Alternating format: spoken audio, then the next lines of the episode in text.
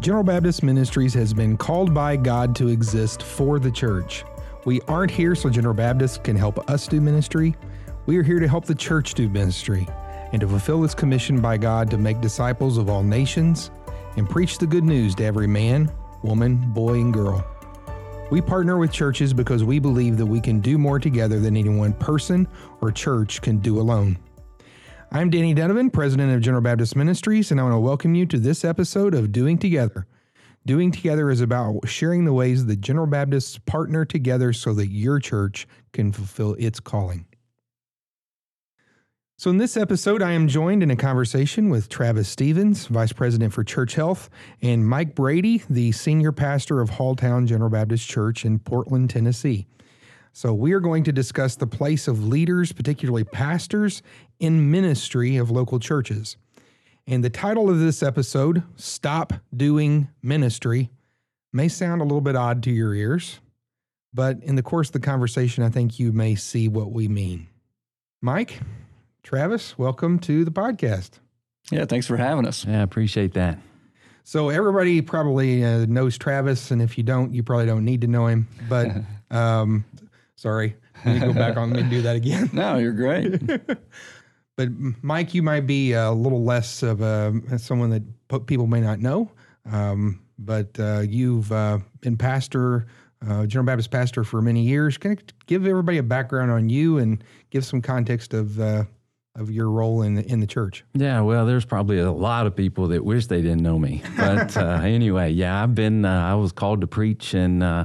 the late 90s, and it's kind of crazy how all that happened, but I was at a revival at Green Lawn Cemetery, matter of fact. Really? Yeah, they took revival to an extreme, and so anyway, we were out there, and the preacher preached, and I had that call, and so I went home and made some phone calls, and from that particular night on, through prayer and just listening to folks and trying to listen to the Holy Spirit, announced my calling, and the rest is history. And so I've been at Halltown Church now for 17 years, and it's just been a blessing. It's a good place to serve, and I'm just thankful to be there. So, folks may not know this, but Mike is also one of our regional coordinators, works with Dustin Thompson in regional ministries, and you get to connect with pastors all over the place. So as we have this conversation today, it's not just your own pastoral ministry, but you actually work with a lot of different pastors, right?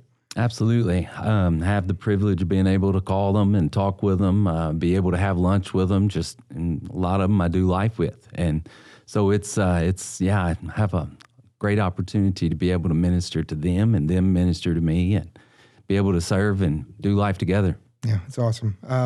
So whenever we had a conversation together as a staff back in February, I guess, January, February last year. We had our entire staff together, so Travis and Dustin and Vince and Mark, and we also, Carol Lawrence, that's my executive assistant, Linda McDonald is there. We had our 5 regional coordinators there, so yourself and Bud Welton, Johnny Gibson, Ken Slater was there, and... I'm leaving somebody out. Jeff Roth. Jeff Roth is up. Can't leave Jeff out. No. Those guys doing some great ministry around working with churches. And we kind of all gathered together and we're discussing about like the next things that we were going to focus on as a ministry. Out of that, I kind of shared in that conversation about a passion point as I was thinking about calling to ministry, related to the fact that I think that we misunderstand sometimes the theology of and the role ultimately of what pastors do. And so you guys are both involved in that conversation, but it really revolves around looking at Ephesians chapter 4, verses 11 through 13, which says, "So Christ himself gave the apostles, the prophets, the evangelists, the pastors, and teachers," and it says to equip his people, or the saints, for the works of ministry or works of service. And it says that the intention behind that is so that the body of Christ may be built up until we all reach unity in the faith and in the knowledge of the Son of God and become mature, attaining the whole measure of the fullness of Christ.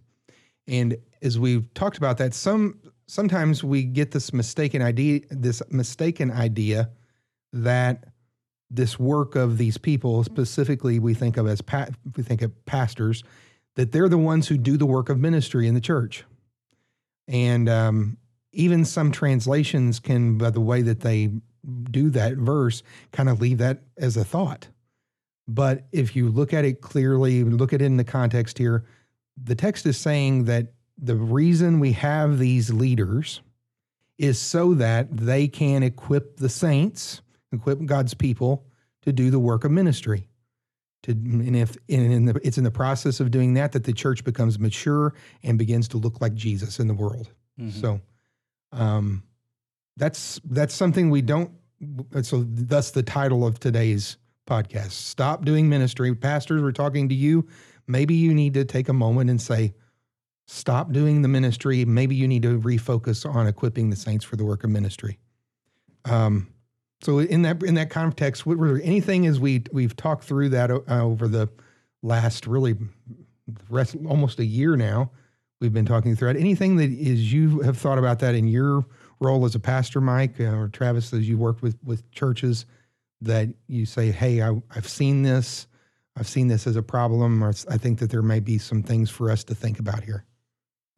I think personally for me, I went through what you're talking about, because when I took on it at Halltown, that was pretty much the drive, is that, it was a pastor-driven church, and the pastor was pretty much known to do all things. And, I followed some great men, and mm-hmm. but at the end of the day, early on, ministry was really, really heavy.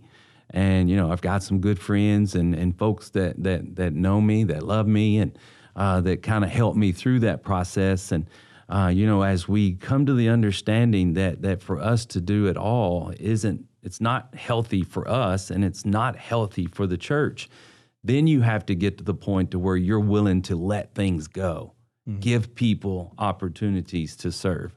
And so I think when you get there, everybody gets healthier. And I know for me personally, it's been a better place. So good. Yeah, I think it's been it's sort of the culture, it seems like, that for, I don't know, you guys would know better than me, but probably over 100 years or so, it just seems like that when people think about a lead pastor or just pastors, like the assumption is, yeah, that's why you're the pastor. That's what we pay you for. We pay you to do the ministry, right? Yeah. And so if you're not going and visiting people in the hospital or going to the funeral home, or if you're not preaching a message or whatever, then what are we paying you for, yeah. right? And it just seems to be that, yeah, it's sort of been handed down, right, for, I don't know, decades now, and it seems to be like— it probably would be centuries. Yeah, maybe centuries now, I think there is change that is happening, but unfortunately, I think that change is happening because of pastors who are being burnt out, pastors who are leaving the ministry because they're doing a work that they were never were supposed to be doing. Yeah, that's good. You gave a couple examples there, Travis, of some of the things that pastors do in terms of the work of ministry. Could you give other examples of things that maybe pastors ought to reconsider whether they're doing them? Or whether they're equipping someone else in the church to pick up some aspects of ministry. What are some of the give some specific ideas there from what they should stop doing? Yeah, that to me, I think that's often the question. Everybody wants to know, well, what can we do in our church in order to make our church grow? Sometimes that question needs to be answered with, what do you need to stop doing? Mm-hmm. And in ministry, I think sometimes we just want to pile on instead of getting clear on what is really important and necessary. So. Yeah, I think there's a ton of things that pastors they end up doing within churches, and especially in smaller churches, rural churches, You know, I remember back in the day, our pastor or pastor and his wife, I mean, they're folding bulletins, right? Yeah. You're folding the bulletins. You're cleaning the church a lot of times, doing the vacuum. Maybe the pastor is even, he's mowing the lawn, taking care of some of the landscaping in the church. Again, doing all the visitation. Normally they're doing all of the preaching. And that's something that, I mean, we could talk about as just not wise that, hey, they're preaching Sunday morning, Sunday nights, Wednesday midweek service. They may be teaching the Sunday school class. I mean, they're doing the majority, almost all of the teaching 50 weeks out of the year. You know, it's them in the pulpit. And so it's all kinds of things like that, that it just needs to be like, it's not healthy. It's not healthy for the pastor, for their family, and it needs to change. And it's not healthy for the congregation, like you said. Yeah. I think for to kind of just roll along with what you're talking about there, I think it's also a fact that there's people that are willing to do in the church if given the opportunity. It's just a lot of times pastors like that, and they just want to have their hands on things and unwilling to let things go. But when we do let things go and we do put people into position, the church gets stronger, and you realize you have a lot more capability and you have a lot more time to do other things. Yeah. So the kind of Paul's point in the text, right, is that if you want it to become mature, you need to equip other people to do the work. Yeah. Right. And otherwise, you know, Jesus never called any pastor to do the work of Jesus entirely in a local congregation, right? And we think we've got to do all of it in order to earn a paycheck. You think what do you think is the motivations that people have for that? I think there's a lot of different ones. I don't think there's like one silver bullet to that. So what do you think their motivations are for pastors taking that on and carrying everything like that? Yeah, I think it is. Sometimes it's, well, this is the church's expectations of me.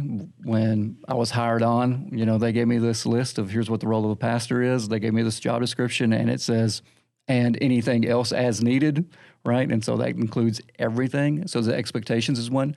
Like Pastor Mike said, part of it is we get a sense of sort of feeling good about ourselves that, you know, we're the person that people have to call if they need help. We're the person who does all the weddings. We're the person if somebody's has a loved one pass away. We're the ones they call to do the funeral. And yeah, I think for some pastors that can give them a sense of they like being that person, like being to be needed. They like being needed. I think for others too, and I think this is something that we really have to watch out for, and pastors and church leaders have to watch out for, is that we can be within the ministry, we can be sort of a rock star, so to say, and yet when we come home, we have that family, we have a spouse, we have kids, and it may feel a lot different, and we may even struggle to be a good spouse or to be a good father or whatever it might be. Whereas, you know what, I can go to church and people love me and they high-five me and I preach a sermon and they brag on me. And sometimes it's just like we would rather be there than be home. Mm. That's tough. Spot on. I mean, I think you shook that hornet's nest, because in reality, I think you can get there. I know we can get there. I think that for a lot of it, I think I've been there. And you know, you pack a lot of weight that's unnecessary, and then you go home and you're not the father and you're not the spouse. You're not what you need to be when you go home. You're not unpacking at the door. Mm-hmm. And so that affects everything, because, you know, if it's affecting the family, it's affecting your ministry, and then everything is weaker. So it's just not a healthy place to be. Yeah, so that's like a motivation within the pastor, you know, internally about why they do that kind of work that way. I think there's also external pressures. You've kind of talked about that the church expects it. I've been in that kind of context before, where it's like, well, that's why you're here. And there's almost this. I have always thought that the better, more prepared a pastor is. I think that pastors need to be prepared in order to do their work. I think it's really important. I think that the complications of our current context demand it, or the culture we're dealing with, all those things. But I think we've sometimes over-professionalized the idea of ministry. Yeah. Maybe not to over-professionalize the idea of a pastor, but over-professionalize the idea of ministry, that you have to be like perfectly prepared to do everything before you can launch into doing anything. Yeah, I know multiple times just being involved in ministry and being involved at the church where a board member would come to our pastor and say, have you called so-and-so? They haven't been here in a couple weeks. And it was like, well, you're on the board. Why don't you call them? Well, it's not the same. Like they have to have a call from the pastor, right? And so, yeah, it goes back to, yeah, you're expected to do everything. Like everything's, you feel like it falls on your shoulders.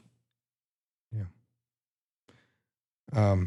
Other headwinds you can think about why pastors get into this kind of a situation? There could potentially be like not just expectations of other people, not just what they want to do, but maybe also just their idea in their own mind about what a pastor is. I think that whenever it can become an identity question, right? So what we do often is directly related to the identity how we perceive ourselves and the roles that we fill.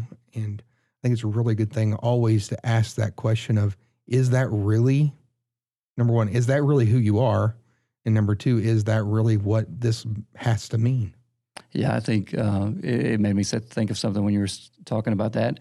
I think another something that sets the expectations is the pastors who generally get celebrated, like the pastors of churches that have been before them, the ones who get celebrated and talked about and was like, man, the church was really thriving when this pastor was here or whatever, is the pastors when they talk about, well, what was so great about them? It was they did do everything right. They did do the visitation. They did do, and so it sets the expectations that like the people who get celebrated are the people who do the work, right? And they're doing all the work themselves.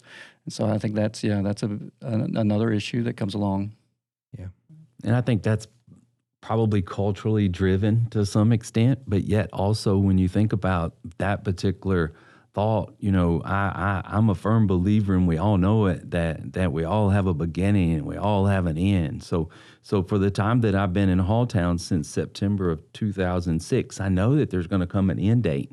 And so if I'm not equipping people or putting people in position, better yet, to be able to serve when I'm gone, when I'm all done, then the church is going to falter in a lot of ways. And so we have to be mindful of that, is that we're dying to live. So we're fixing to exit this life, and other people are going to have to continue on if Jesus tarries. And so we need to be equipping those folks. That's good. I want to talk a lot more about that, equipping people who come along. Before we leave that, I want to say, too, that I think what we've done is we've got our theology mixed up around what it means to be a pastor.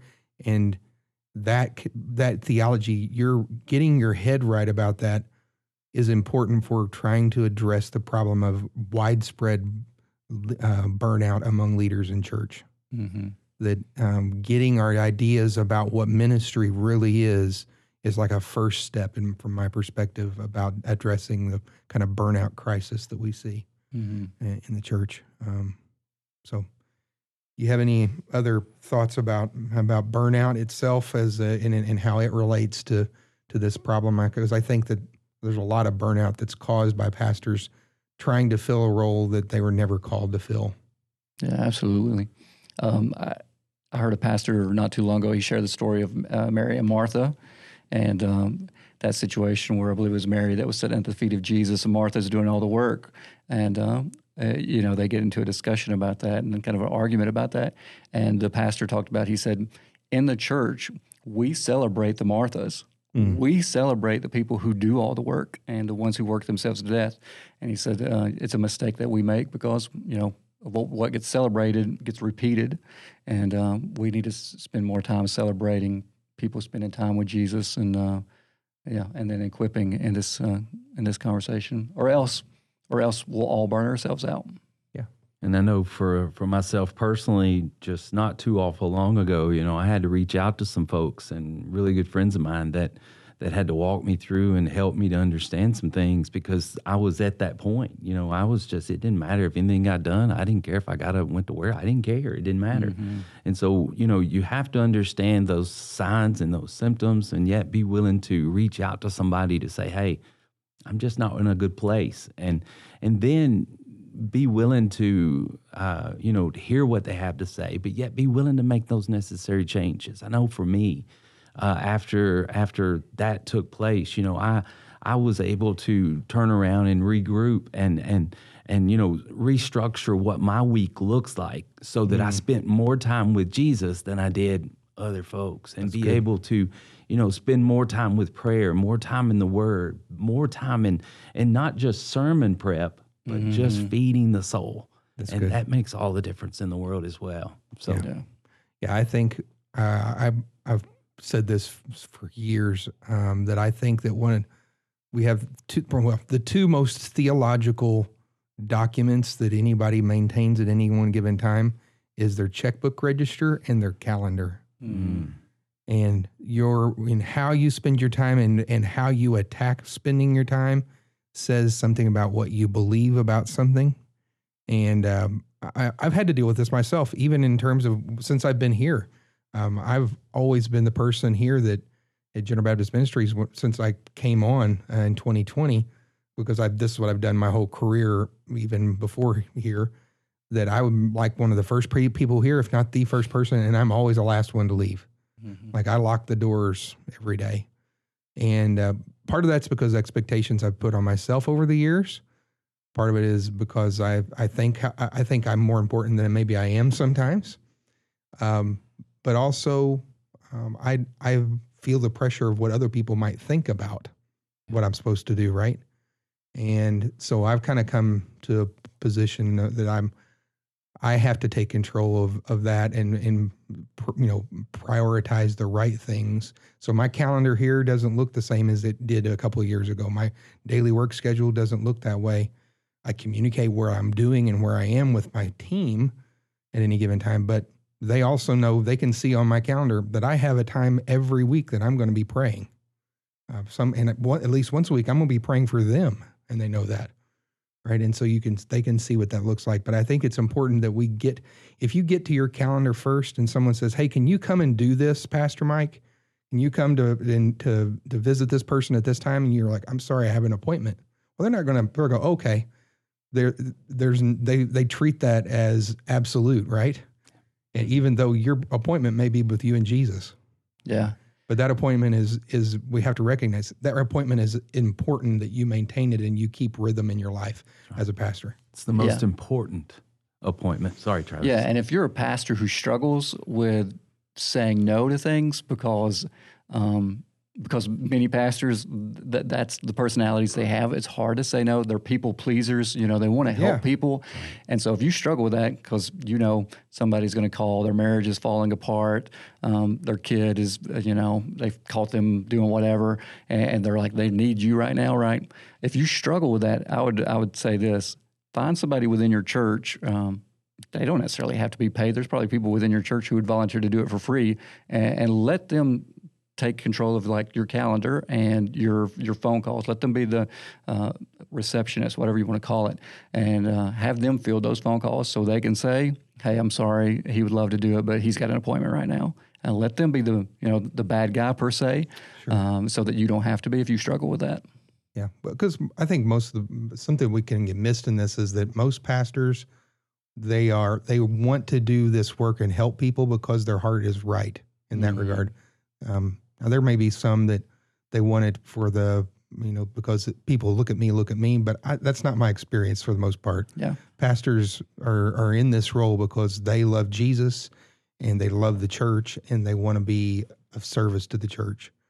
And, but that can be at their own detriment sometimes. Mm-hmm. So, I think that's key too, because when you look at that and if you're not good with yourself, you're not going to be good for anybody else. And so, for sure. That's good. So tell me, are there any other things you can think of about you pastors that's out there, they're in a church context where everyone else expects for them to do all the work of ministry. Travis, anything you could say, hey, this is something, maybe start here, try this, and encourage a pastor that might be in that position, and how can they lead towards change in that area? Yeah, from let's just take from, I think from a board position, because most of them sort of answer to a board to some extent. I think having a healthy conversation with them about expectations, schedule, rhythm, have that conversation with them, explain that. And then from a congregational standpoint, when you're thinking about how to get them involved in actually equipping them for ministry and doing the ministry, there's a few different things. I think don't just preach messages to teach people information, or don't even preach necessarily for inspiration, but preach in a way of equipping them, right? Do that.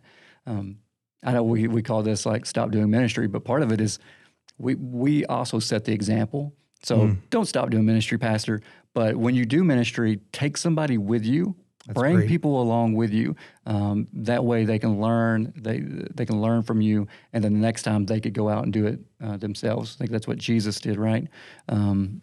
So those are some things to do. Involve people in decision-making processes. Don't make every decision by yourself. I think there's different sort of opportunities that we can give people that'll help equip them, help develop them, and help disciple them. Yeah. Yeah. Mike, you were talking about like equipping other people and the work of pastors and how important that work is, which is at the base of this whole conversation. But do you think that some of the expectations that we have, the churches have of pastors, or the pastors have of themselves, and the roles that pastors fill to try to do all the work of ministry, do you think that can become a barrier to other people, like saying yes to ministry and pursuing being equipped to do this work themselves? Yeah, I think so. When I think about the different barriers out there, I think one of the biggest barriers is just letting people serve and letting people have that opportunity to, even fail, allow them that opportunity. I think one of the biggest barriers is that we just are afraid to let them have it. And then, not only that, but then be much in prayer for them. Help them with Scripture. Help them to understand that they have that Jesus is there with them, and He's helping them, and He's encouraging them, and He'll be there too. And I think just the biggest thing is just letting them do it. Mm-hmm. And be okay if a job is not done just to a T the way you would want it to. Mm-hmm. Just be willing to let them do it. Yeah, I think I'm sure there's some leadership guru. I can't remember who it was, but he said, "What if somebody could do something 70-80% as good as you can? Like hand it off to them, let them do it." And so there's some things I think that, again, if you're a pastor or church leader, there's some things that you need to do, you need to be doing. Prioritize those things, but all that other stuff, find people that you can hand it off to, train them, teach them, disciple them, develop them. Take the time to do that, and it does take time, especially on the front end, right? Yeah. If you're starting out, it takes time to get that started, but it multiplies. Developing leaders, making disciples, all that multiplies, and so now they're developing people, they're discipling people. And the ministry doesn't just fall on one person or a handful of people, but now the church is doing the ministry itself, and it's a lot easier load to manage that way. That's great. Yeah, one of the things that I think we often think that that the person doing the work of ministry needs to be already equipped. Mm-hmm. Whenever I think a lot of times most ministry can be done by people who are partially prepared. Yes. Yeah. And just like you said, Mike, just give them a chance to, don't require perfection, don't require to be even the way you would do it, but, give up yourself and your expectations just enough in order to let them do it and try and fail. And just like you're saying, I think it's great. The other thing I think is that as we walk through this whole conversation about like calling to ministry here in the ministries building with our Answering the Call initiative, we've come up against that. What are the barriers to that? Well, one of the big barriers to people saying yes to ministry is they either A, don't get a chance, like mm-hmm. what you're saying, or there is such an expectation of what they have in their mind of what ministry looks like that they're like, "Well, I can't do that." Mm-hmm. and their headspace is wrong about it. So they're like, well, I could never do that work. That requires, and they think they have to know everything. They have to be perfect. They have to have, and I don't know about you guys, but pastors I know, none of them know everything. I mean, I surely don't know everything. Yes. I'm clearly not perfect, and none of that is, that's not what Jesus asks us to be. He doesn't ask us to do that. Mm-hmm. So I think that there's huge barriers whenever we try to do everything. That becomes a barrier to other people saying yes to Jesus. We don't often think about it that way. We tend to think about it as, if I do everything, then it'll get done. Mm-hmm. But then what happens to the next, what happens 5 years from now? What's the implications of that whenever you're gone, right, in a church? So, yeah, and we're seeing the implications of that. I mean, we're seeing that play out right in front of us. And I don't think it's going to get better in the near future, because we've failed to do this. We've failed to develop people, disciple people. We failed to hand off ministry. We failed to hand off preaching opportunities. We failed to disciple people and help walk beside of them and lead them. And we're reaping what we've sown, unfortunately, and because of... it wasn't done on purpose. It was just, I think, a mistake that we made. And so now we're paying the price for it, but we can still turn it around. But it starts with each one of us saying, okay, I'm going to bring other people along with me. So how are we spending our time during the week? Make sure I look at your calendar like you're talking about. Am I doing things alone, or am I going to bring people with me? Those type of things like that. But you're going to have to be intentional. If you're not intentional, you're never going to do it. So make sure you do that. I think it's also important, too, that as a pastor, I think for some pastors, they won't hand a job off or responsibility off because they think, well, it's going to be harder to teach that person than just doing it. Mm-hmm. It's going to be more time-consuming. Yeah. But at the end of the day, I think what we have to also understand is that we don't have to do all the teaching. We have to allow the Holy Spirit to come in to teach them. The Scripture teaches us that we're just to be fat, faithful, available, and teachable. Yeah. And so that's not original with me. That's Don Key. Yeah. So, but at the end of the day, that's the way the Lord would have us: faithful, available, and teachable. And if we find ourselves in that respect, then we're going to allow the Holy Spirit to teach us. You're not going to know if you've been called to teach unless you teach, more often than not. And so allow people to do that. And it's not just the preacher's responsibility to teach them. Yes, you're going to help them. Yes, you're going to encourage them and empower them the best you can. But you also got to let the room for the Holy Spirit to do what it can do as well. That's good. Yeah. Yeah. If you could, think about it this way, if you could spend 5 hours teaching someone to do something that you do pretty often, right? Spend just 5 hours doing that work. Probably that's more more education that you got in that thing, more than you got in the process before you did it the first time, right?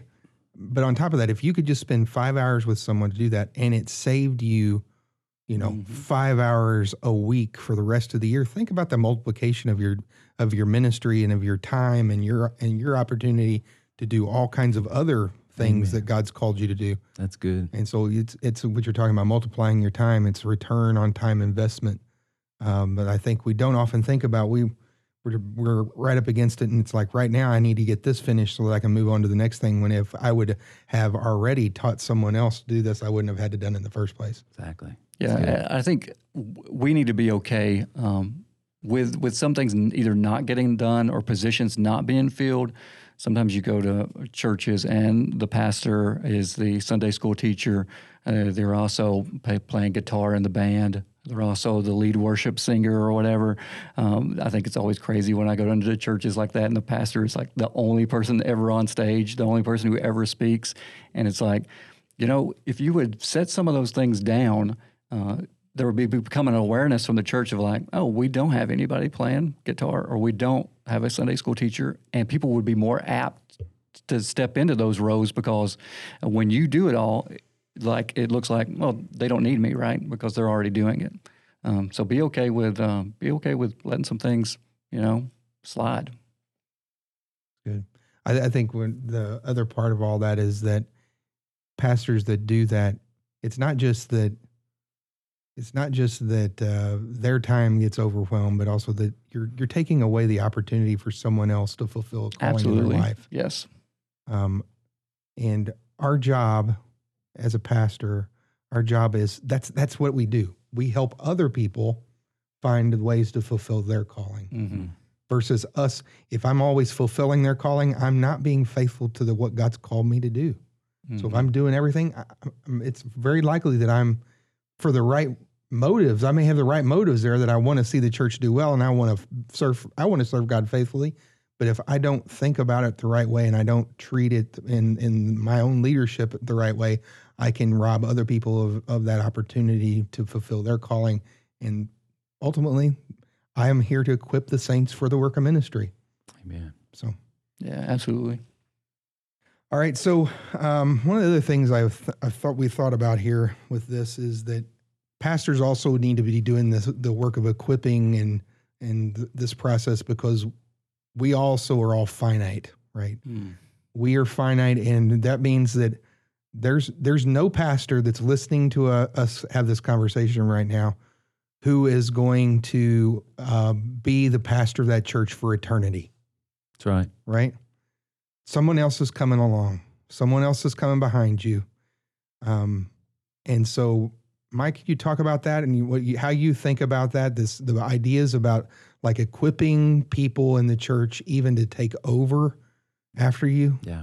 I think for me, that thought is something that I always thought, well, that's just God's work, and I'm gonna leave that alone. That's taboo to me. But at the end of the day, as I've gone forward, and we had a conversation back at the summit with some folks, with some pastors, you can see the benefit of being able to have somebody come behind you that would be able to carry on the vision of what, I mean, and it's not our vision, it's God's vision. That's so right. So it's not anything that you're going to leave there that it's just going to be a lasting legacy for you, but it's God's vision. So you're going to bring them on, and you're going to help them to be willing and ready to take on that ministry when it comes time for us to go, because there will be a time that we're going to leave. I've been there 17 years at Halltown. I don't know how much longer that he'll leave me there, but I want to be able to help others to do what I've done and more whenever I get ready to go. And I think that's important. I think that goes right along with the scripture that you've been sharing, is equipping them to do the work of the ministry. So it's kind of changed my whole thought process on that. And so I think it's a work that needs to be done by pastors. Yeah. Yeah, there's a book that I read recently called The Infinite Game by Simon Sinek that opened my eyes to some things where it was talking about, he said, some companies, organizations, if you play the infinite game, it's never ending, right? It goes on beyond us, which is our role, right? Which is ministry. It's everything. And he said, some people come in, CEOs or whatever, and they play a finite game, and they know they're going to be there 5, 10 years, and so they make decisions based upon those 5 or 10 years that they're going to be there. That's right. And what it is well, we're trying to raise money or whatever, and the culture may fall apart, employees' culture may fall apart, everything may go wrong. But the bottom line is, like, they're better.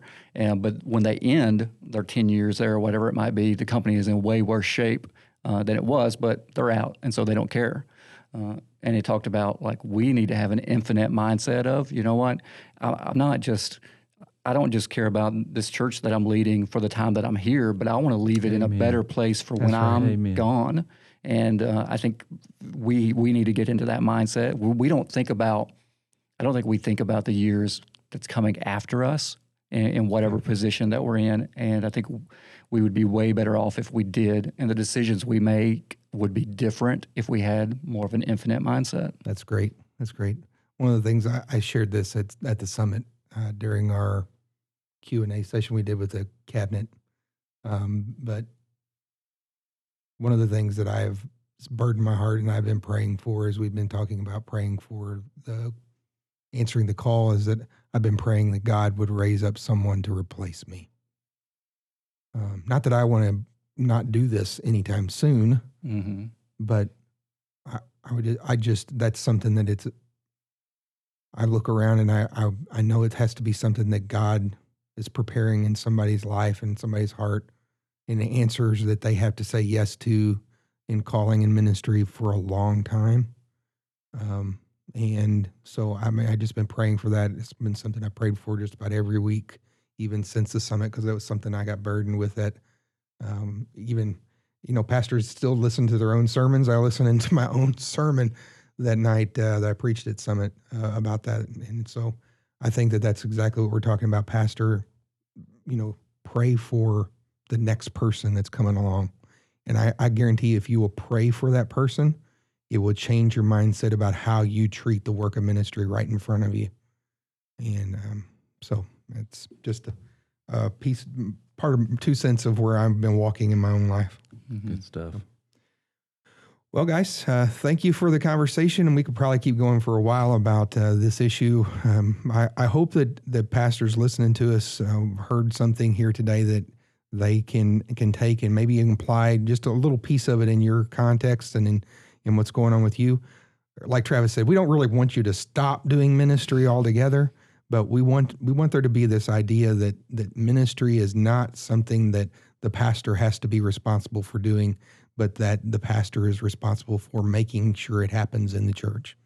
So I want to say thank you for being with us, Mike and Travis, on this edition of Doing Together. Yeah, it's been great. Thank you. It's been a privilege. Thank you so much.